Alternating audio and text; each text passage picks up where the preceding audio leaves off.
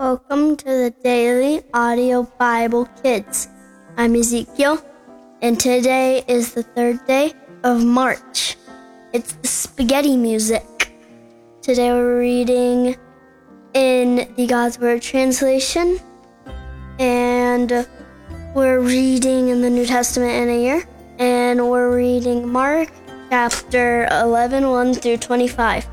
The king comes to, to Jerusalem.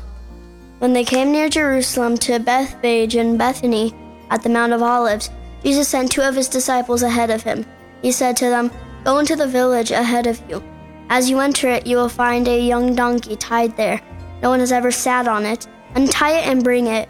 If anyone asks you what you are doing, say that the Lord needs it. That person will send it here at once. The disciples found the young donkey in the street. It was tied to the door of a house. As they were untying it, some men standing there asked them, Why are you untying that donkey? The disciples answered them as Jesus had told them, so the men let them go. They brought the donkey to Jesus, put their coats on it, and he sat on it. Many spread their coats on the road. Others cut leafy branches in the fields, spread them on the road. Those who went ahead and those who followed him were shouting, Hosanna! Blessed is the one who comes in the name of the Lord. Blessed is our ancestor David kingdom that is coming. Hosanna is the highest heaven. Jesus came into Jerusalem and went into the temple courtyard, where he looked around at everything. Since it was already late, he went out with the twelve apostles to Bethany. Jesus curses the fig tree. The next day, when they left Bethany, Jesus became hungry. In the distance, he saw a fig tree with leaves. He went to see it to, to see if he could find any figs on it. When he came to it, he found nothing but leaves on because it wasn't the season for figs.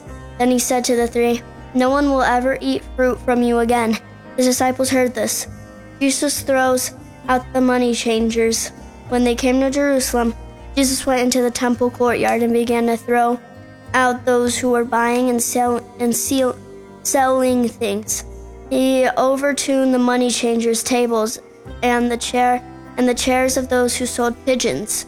He would not let anyone carry anything across the temple courtyard. Then he taught them by saying, Scripture says, My house will be called a house of prayer for all nations, but you have turned it into a gathering place for thieves. When the chief priests and the experts in Moses' teachings heard him, they looked for a a way to kill him. They were afraid of him because he amazed all the crowds with his teaching. Every evening, Jesus and his disciples would leave the city. The fig tree dried up. While Jesus and his disciples were walking early in the morning, they saw that the fig tree had dried up. Peter remembered what Jesus had said, so he said to Jesus, Rabbi, look, the fig tree you cursed has dried up. Jesus said to them, Have faith in God. I can guarantee this truth. This is what will be done for someone who doesn't doubt but believes what he says will happen. He can say to this mountain, Be uprooted and thrown into the sea, and it will be done for him. That's why I tell you to have faith that you have that you have already received whatever you pray for.